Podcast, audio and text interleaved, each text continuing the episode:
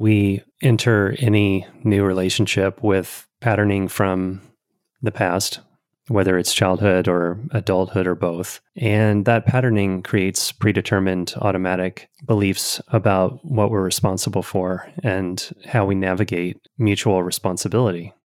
Welcome to The Art of We, the podcast where we explore how committed partnerships can be potent vehicles for fully delivering our gifts to the world.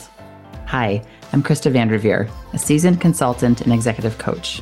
And I'm Dr. Will Vanderveer, a leader and educator in integrative mental health and wellness. As husband and wife and business partners, we keep learning that the key to maximizing our authenticity and impact in the world lies inside the health, security, and depth of our relationship. On this show, we'll pull back the curtains to share lessons, insights, and practices from our own marriage and professional careers that help us thrive. If you're a leader, founder, or overachiever, and you want to leverage your relationships for personal and collective growth, then you're in the right place. Before we get into today's topic, we're excited to let you know that we're going to be sharing some of the specific tips, tricks, products, things we do, things we use that really help us stay connected and on mission and optimized and healthy. We're going to be doing that through using our newsletter. We've found that it's a little bit too hard to try to share all of it on a podcast and, and let you know exactly what we're doing and how and why. So, if you're interested in finding these extra things, then you can go to our website to sign up for our newsletter. You can go to KristaVanderveer.com and you'll get set up there. So, today's topic is about another agreement that you, Will, and I have made. And we actually stood on our, what would you call it? Marriage rock. we kind of got married on a rock, but we we stood and we made this a vow, and it's been a game changer for me inside of relationship for many reasons, which we'll get into. So, Will, do you want to share the agreement? Sure. So we have committed to true mutuality and true responsibility. Yes. So it's a really mutual mutual responsibility that we're have committed to, which includes equality and a mutual power inside of our relationship. So at a very high level, it's really about both of us taking real responsibility, equal responsibility for basically everything that occurs inside of our relationship and taking responsibility for the outcomes, for the successes, for the failures. And neither of us can kind of, you know, wiggle out of saying, well, that was, that wasn't my fault, you know, or we didn't, we didn't uh, succeed there because uh, of you or whatever the thing might be. But it's actually really, truly a mutual agreement. How else would you describe this agreement before we get into examples and challenges and all that?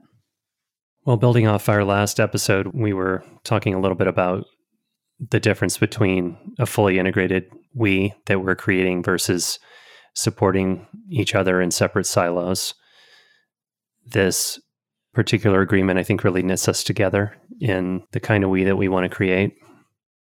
Yeah. So I would say in previous relationships, and I think that you can speak better to this because of your Buddhist background, but there was a way that it was like, okay, you're doing your thing, or you have these injuries or wounds from your childhood and they're popping up here in our relationship. So why don't you go take care of that with a therapist or go sit on the cushion and figure that out? And uh, we'll come back together and see what you figured out. And good luck in some way, you know. But really, this is the opposite of that of saying to each other, well, this injury, you know, might be mine, but together we're holding it as ours so that we can integrate it and heal it together. Yeah, the injury might be yours, as in it happened to you, or it happened, or if it's my injury, it happened to me. But yeah, we're holding it together. Just to elaborate the the comment you made about Buddhism for one minute, there's a really interesting clash, I would say, between psychology and Buddhism around the word attachment.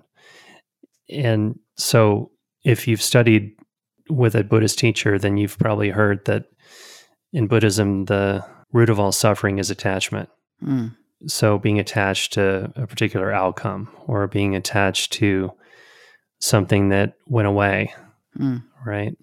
In psychology, the word attachment refers to potentially healthy interpersonal interdependence.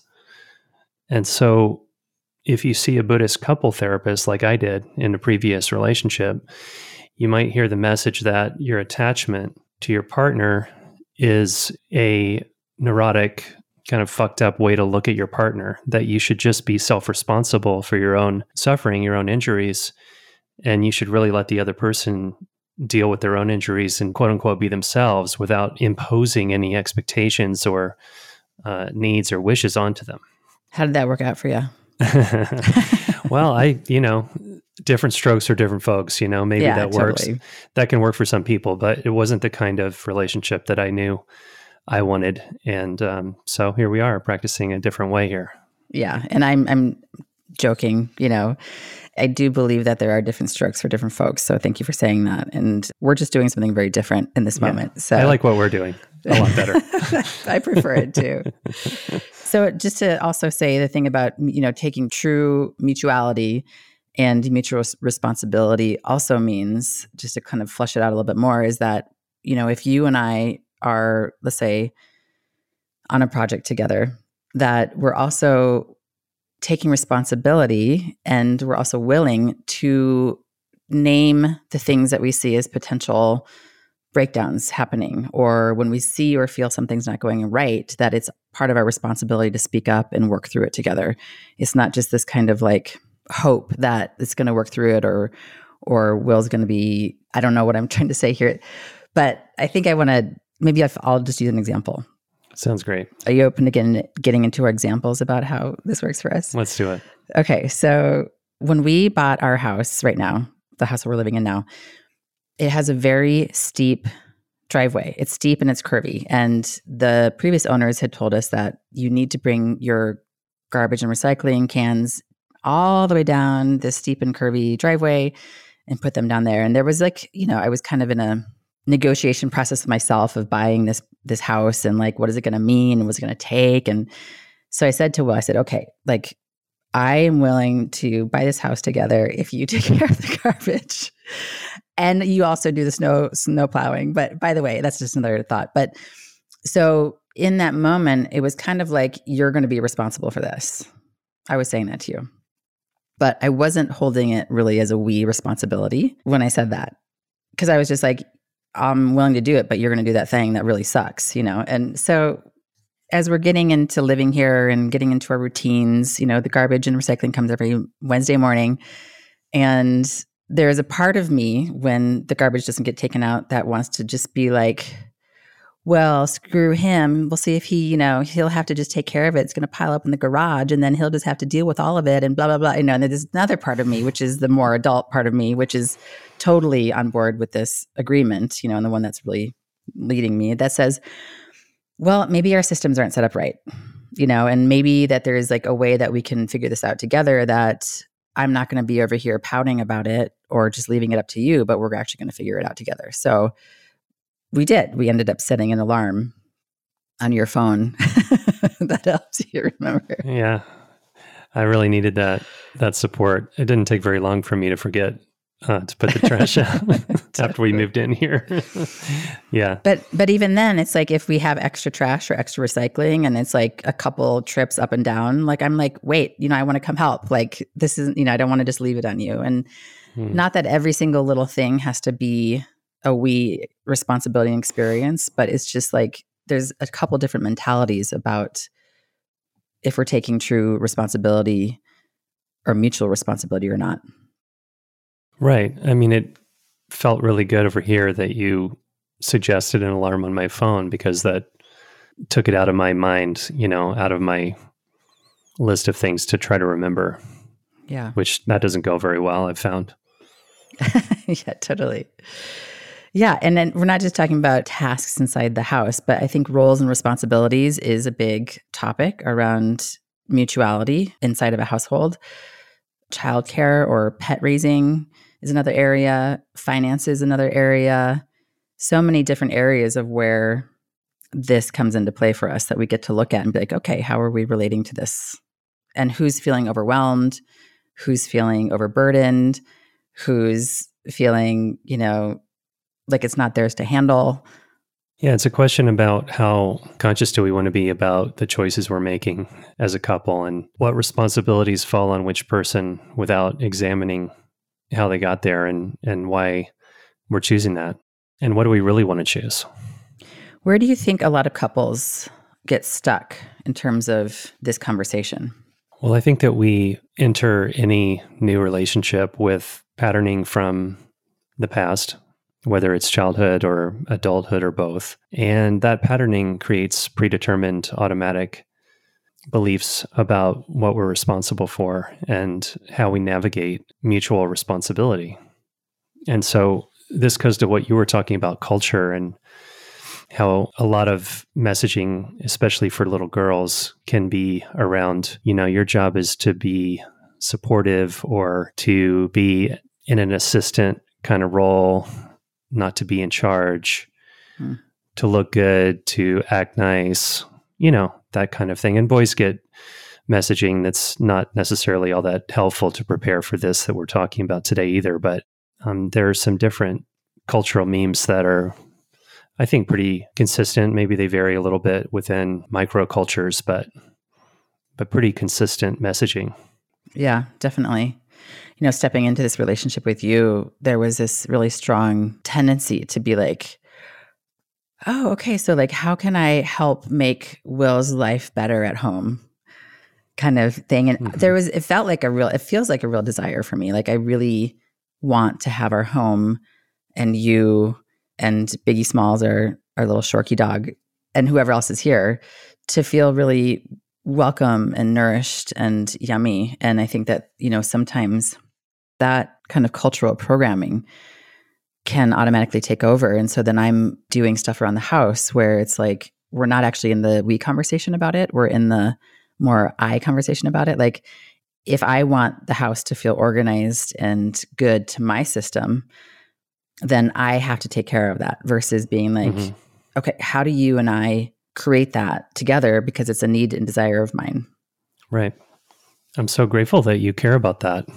And I think what we're talking about is the mutuality of inventory of what our desires or values are, and then a conscious choice of how we're going to blend those together and, and fulfill what's important to both of us. Yeah, absolutely. For me, there's uh, coming out of um, childhood. I want to share a brief story to illustrate the point of where I came from. That as a firstborn white Anglo Saxon Protestant, boy, a wasp, you know. I was born into a lot of privilege and inside the family, just to illustrate the point, there was a one of my grandmother's sisters was a sculptor and she liked to sculpt the the bust of every child in the family.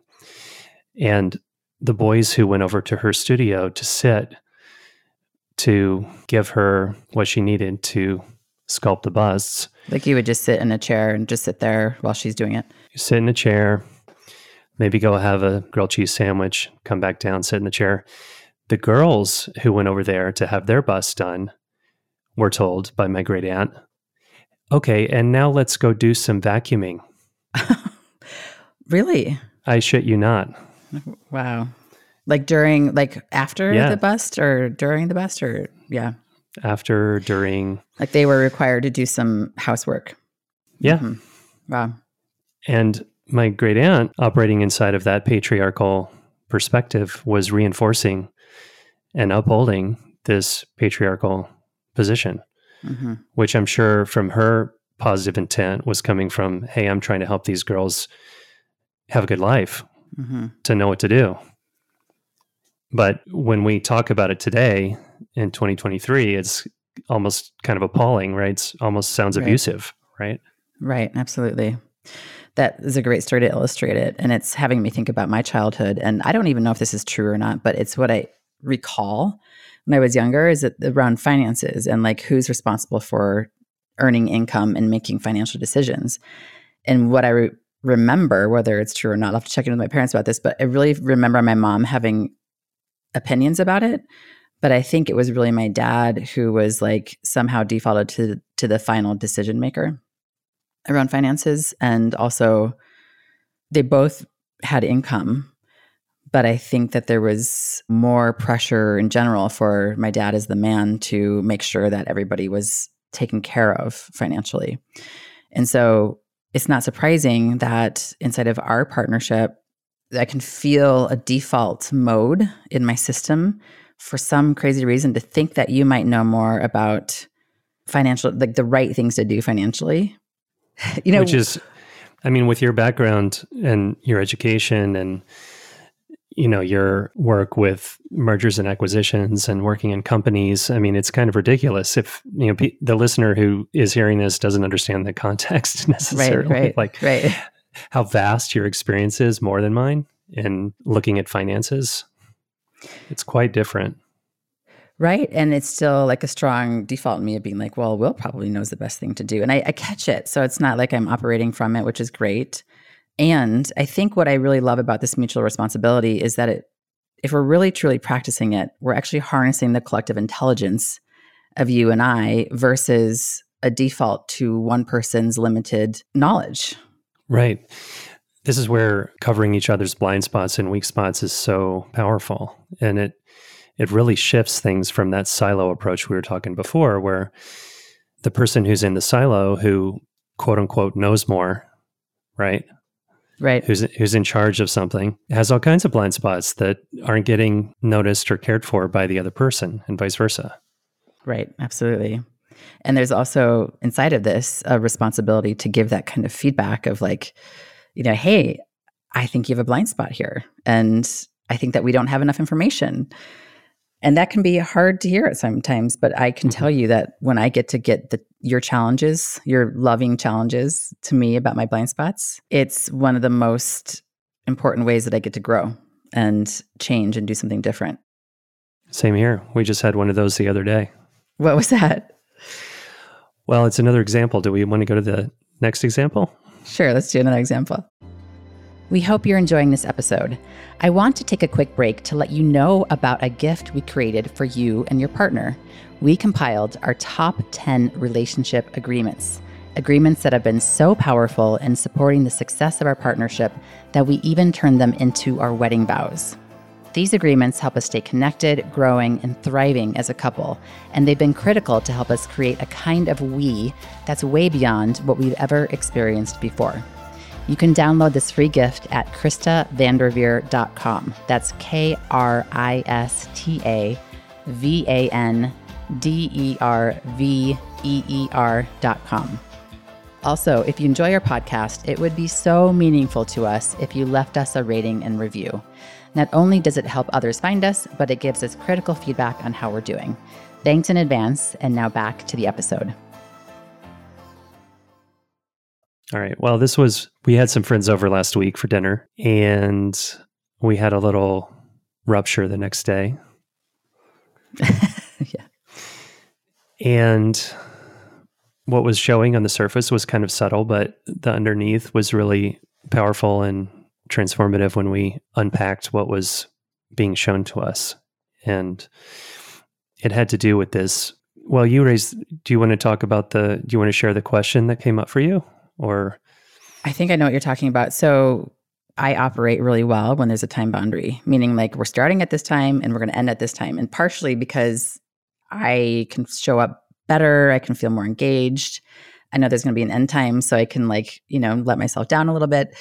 And so when one of our friends mentioned that they also have a time boundary, Will, you said uh, oh, I guess I guess only the cool kids do time boundaries because you had made fun of me previously about having a time boundary and kind of like you know poo pooed it and in some form. And I was like, oh, so your wife must be a really cool kid, and you're like, I don't know if she is or not. Is that what you're talking about? are you talking about that example? Or are you talking about something else? That's what I'm talking about. Okay. So basically, there's this like underlying messaging to me that comes out in these very subtle ways of like, there's something that is wrong with you versus there's something intelligent about what you're needing. Right. And so this was another example of where that came out. Yeah, so it's tender to talk about, but there's still operating in me this younger, injured solo. We call this part the Lone Ranger that has a core belief that collaboration is dangerous and really only distracts or detracts from the result that the Lone Ranger can accomplish mm-hmm. by himself. And that perception was accurate, I think, at a certain time in my life, but it's not at all accurate now. It's the mm-hmm. opposite of what's true. And so, coming back to this conversation about mutuality and responsibility, the Lone Ranger part of me, and this comes from we've talked a little bit about IFS, inter- internal family systems, in the past. It's a super useful framework for working with these injured parts of ourselves and without going into shame or blame, just acknowledgement that here's a part of me that got me through a lot of difficult times in my life in the past, but isn't mature enough or wise enough or relaxed enough or healthy enough to navigate what the opportunity is right now with you. Right. So, your willingness to step in and help me be responsible for the Lone Ranger changes everything for me because I've worked with this part of myself for decades and I haven't been able to relax enough around how shameful it feels to have that be a part of me. Mm. To begin to see the wisdom in it and to begin to integrate the value and really acknowledge the the journey that that part of me's been on. Mm-hmm. And so having your support and challenge and we want to be clear we're not talking about like oh you poor thing you have this part of you or oh i'll never say anything challenging or difficult to that part of you we're not saying that whatsoever mm-hmm. we're just talking about joining together in the holding of and the inquiry about this part absolutely. Thank you so much for sharing that. And i would imagine that most of us have some sort of part that has a similar thinking of like I can do this I can do this better so why would I ever want to give this into the over to the hands of anybody else? And mm-hmm. a very soloed I space. Like I I'm finding that the kind of we that we're talking about and entering into and taking responsibility for historically has not been the kind of framework that people are growing up in and learning how to do life in. I think there are families where children I can think of some of our friends and their children are getting to have a different experience where they're taught that mutuality and shared responsibility is a norm that we can learn about as children. Totally. Yeah. But I think that's still very rare in what people are being, the cards people are getting dealt in their childhoods. Yeah, I'm super inspired by how some of our friends are doing this. And I think more for our generation or maybe the, you know, the generations that's followed us hasn't had access to that. And I want to talk a little bit about the challenges here because I think you're starting to bring some of the challenges up of the the we mutual responsibility perspective.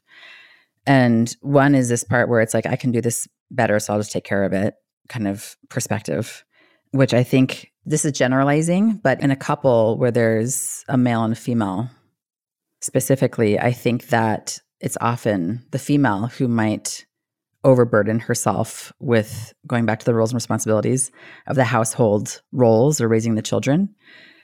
And in part, there's a big issue about perfectionism inside of inside of some of our mindsets of like, well, this needs to be done, needs to be done perfectly. So I'm just going to do it anyway. And we're not actually inside of a, a we conversation about it.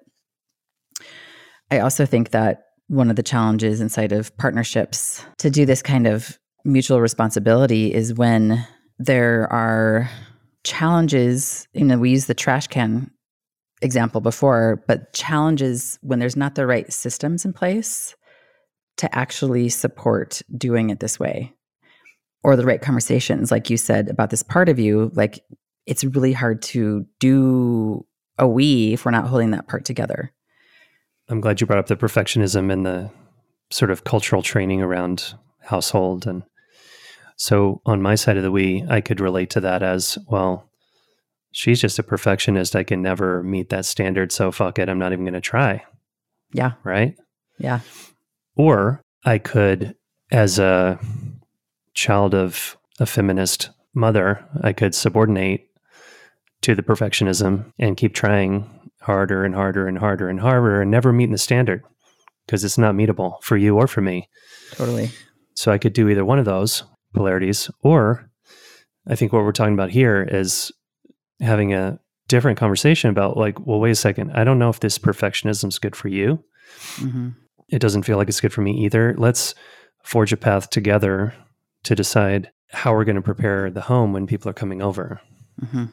Right. Because I could say on my side, there's a part of me, like the part of you, the Lone Ranger, that is not operating from a super healthy place. She gets stressed out. She goes into go mode, which in go mode, it's like, I'm not really available to make contact. it's like, I've noticed that. running around and I'm not asking for help. And I'm just like, but that's not actually how I want to be. That's not where I want to be living from. And the times that you and I, before guests have come over, to be like, okay, so how do we want the house to feel? How do we want the house to look? How are we going to do this together? Has been a very different experience. I agree. I I like that experience a lot better than either trying to keep up with the perfectionist or just um, getting in my phone and quietly judging you for running around with your head cut off. Right. And then when you get on your phone, I'm judging you for like being on your phone and not like, you know, seeing the things that need to be picked up and all the things that need to be done. So it's like this just kind of silly rat hole that we can get into. But there's another thing that I think that also becomes a challenge inside of attempting to do this kind of mutual responsibility, which is, and I think it'd be helpful for you to talk about this because of this the psychological phenomena that might be going on there. You know, let's say that you have your list of things to do at the house and the list of things isn't getting done. And I'm we talk about it and it's like, okay, I'm gonna do it, I'm gonna do it, I'm gonna do it. And then we talk more about it because it's not getting done. And then I'm just kind of like, screw it. Like this sucks. I feel this feels awful. He says he's gonna do it, he doesn't do it but there's no malintent on your side. It's just that like you're tracking a gazillion other things with either the businesses or your social schedule or whatever it is that you're tracking. And so these things aren't getting done. I'm, I'm just using you and me in, as an example. I'm not saying this actually happens with us a lot, but I see it happen a lot inside of partnerships. Right. Well, I think the big thing is how are we going to relate to not getting something done that we said we are going to do? Because obviously trust is eroded when we don't keep our commitments. Right. So again, if we look at this challenge through the lens of mutuality and interpersonal dependent or interpersonal responsibility, then we're both responsible for that task getting done, even if it's on some individual's list, right? Right. And so then we can have that question or that conversation about what are the systems that we need to put in place for this to actually work better, like the garbage, for example. Right. Absolutely. When I'm working with a team member at work who, in our weekly meeting, has missed the deadline to get the thing done, whatever it is, something simple even, then we talk about it. You know, it sounds like you don't have what you need to get this task done on time, mm-hmm. or, mm-hmm. and we have this agreement that's based on this way of relating that mm-hmm. you and I have been talking about on the podcast of we're both responsible for your success. So when it's a really important thing on a deadline at work, it's like, well, I need to hear from you if you're going to have trouble meeting this deadline. Exactly. Yeah. What about when there's an actual challenge? Just to say, just use an example, like somebody has ADHD and they're literally really challenged in even keeping to the systems that are there to support them. Well, I think in the couple where one person is dealing with ADHD, let's just say they have actual diagnosable ADHD. I think the question for the couple is what quality of life do we want to have? What kind of experience do we want to have? Are we going to kind of collapse back into this person has a disability and it's biological and there's no hope of that changing? And so we need to make accommodations in the relationship to mm. sort of lower our expectations of what's possible here. Totally. Yeah. In terms of mutuality. I wouldn't I wouldn't choose that if I was in that right. relationship. Right. Some people might, but I wouldn't because I know that when you put the right supports in place, even with significant ADHD, you can elevate the bar of how you function relationally. Mm-hmm. It takes, I mean, the real challenge with ADHD is staying organized, and that often means challenges with keeping commitments. So, all of these tools around executive functioning, being able to manage and keep your life organized, can have a huge impact and, and benefit for people. Yeah.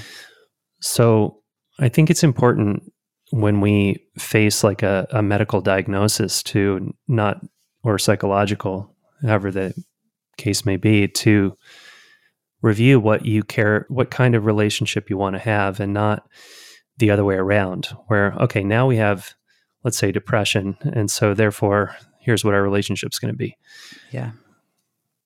Yeah, I, am so grateful that you're bringing that up. I, I know that in previous relationships where there's been similar challenges to what you're speaking to, there has been in my system a like, okay, these are the cards that were dealt with, and how do we, or how do I contend with not having the kind of relationship that I imagine and that I really want because of this? It was kind of a collapse inside of that versus a really deep, honest conversation about, okay, here are our challenges.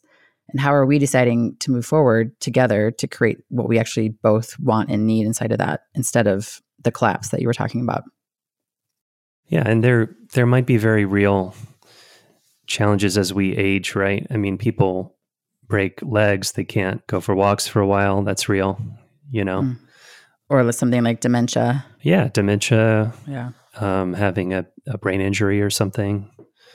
So there are real things that we have to face and integrate into how we're going to perceive possibilities in our lives. But my vote would always to be putting the inspired quality that we're wanting first and then fit the challenges into that as opposed to the other way around. Yes, I love that. Yeah. Now, for those of the people who are like, well, why wouldn't we just be like living? Why don't we just do the I thing inside of a partnership? Like, why don't I just go do my thing and you do your thing and we have dinner together and it's great. And, you know, we are kind of on different schedules and that's fine too. What would you, how would you, on your side of our we, communicate to our audience, to the people and the person who's listening right now? What would you say to them about the benefits of really working with your partner to have a different kind of relationship around true responsibility and mutuality? Well, it goes back to something that we really believe in, which is we can do more than I can. Yes. And it might be easier for people to imagine the following scenario where you have a business and the leader is in this more I mentality where the the founder or the CEO takes all the credit and all the blame for what happens in terms of the annual results of the company and there are collaborators involved who don't feel like they are in this collaborative arrangement yeah. with the founder. Yeah.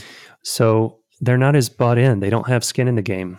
They don't feel as much a part of what's going on. And so maybe another way to put it is if you have a, a basketball team where five people only care about their own stats and everybody's trying to get 20 points a game on average, try to get to the all star game and there's not an approach of hey if the team wins i win yeah it's more like i need to win for me mm-hmm. we've seen this happen in i love professional basketball so you see it happening in teams that have gone out and literally bought some of the best players in the world and they can't win a championship because they don't play well together yeah. And it's that's exactly what we're talking about here. So my own personal experience is that having this arrangement with you allows our we to have a much bigger impact in the world, which is just important to us. And goes way beyond what either one of us could ever do it, if we were in the kind of arrangement where we just, you know, were in silos and came and had dinner together at the end of the day or something like that. Absolutely. I so love how you just articulated that I've done it the other way, obviously. And this is the first time that I've really done it this way. And I can say that as a person who cares about, like you're saying, impact in the world, providing value, having really deep connected relationship, that this way of doing things is like, it's like almost like finally I found my home, my groove, my team, found a way to really bring ourselves forward, expressing ourselves, talking about our desires and needs, and really working as a team to meet those. And thus we can do more in the world together, just like you're saying. It's deeply satisfying to do relationship this way. I love hearing that. It is for me too, and challenging too in certain ways, but I wouldn't want anything else. Me neither. So happy to be doing this with you. Mm-hmm. So, for those who are interested in this, and for you, the person who's listening right now, the invitation to you right now is to really look to see where in your relationship does it feel like there's not a lot of mutual responsibility or mutuality. And I think self awareness is the first step here to be like, oh, like there's this thing that happens between us that we're actually not really talking about. And it doesn't feel equal or it doesn't feel mutual or we don't have the same kind of decision making power around this thing. And to look to see if that actually works for you. And it might work for you. But if there's another possibility that would have you feel more inspired and engaged and excited, then that could be a first step towards having a conversation about it. What would you say, Will, about that? I would add that there might be listeners who really resonate with this mutuality within their own partnership, but maybe it's been a while since you examined certain areas in your relationship that have fallen into more of a automatic pattern of, you know, one person picking up the slack and not having a feeling of mutual responsibility in that particular area. So the invitation would be to go go looking for those spots enjoy your journey of looking, and we'll connect with you next time. Thanks for listening. Thank you. Thank you so much for joining us. If you found this content valuable, please follow this show and share it with your partner or other key collaborators. If this show has sparked an interesting conversation based on these topics, we'd love to hear from you. Find us on Instagram at Art of We Podcast. And we'll see you next time when we explore what it means to be better together, like butter and toast on the Art of We.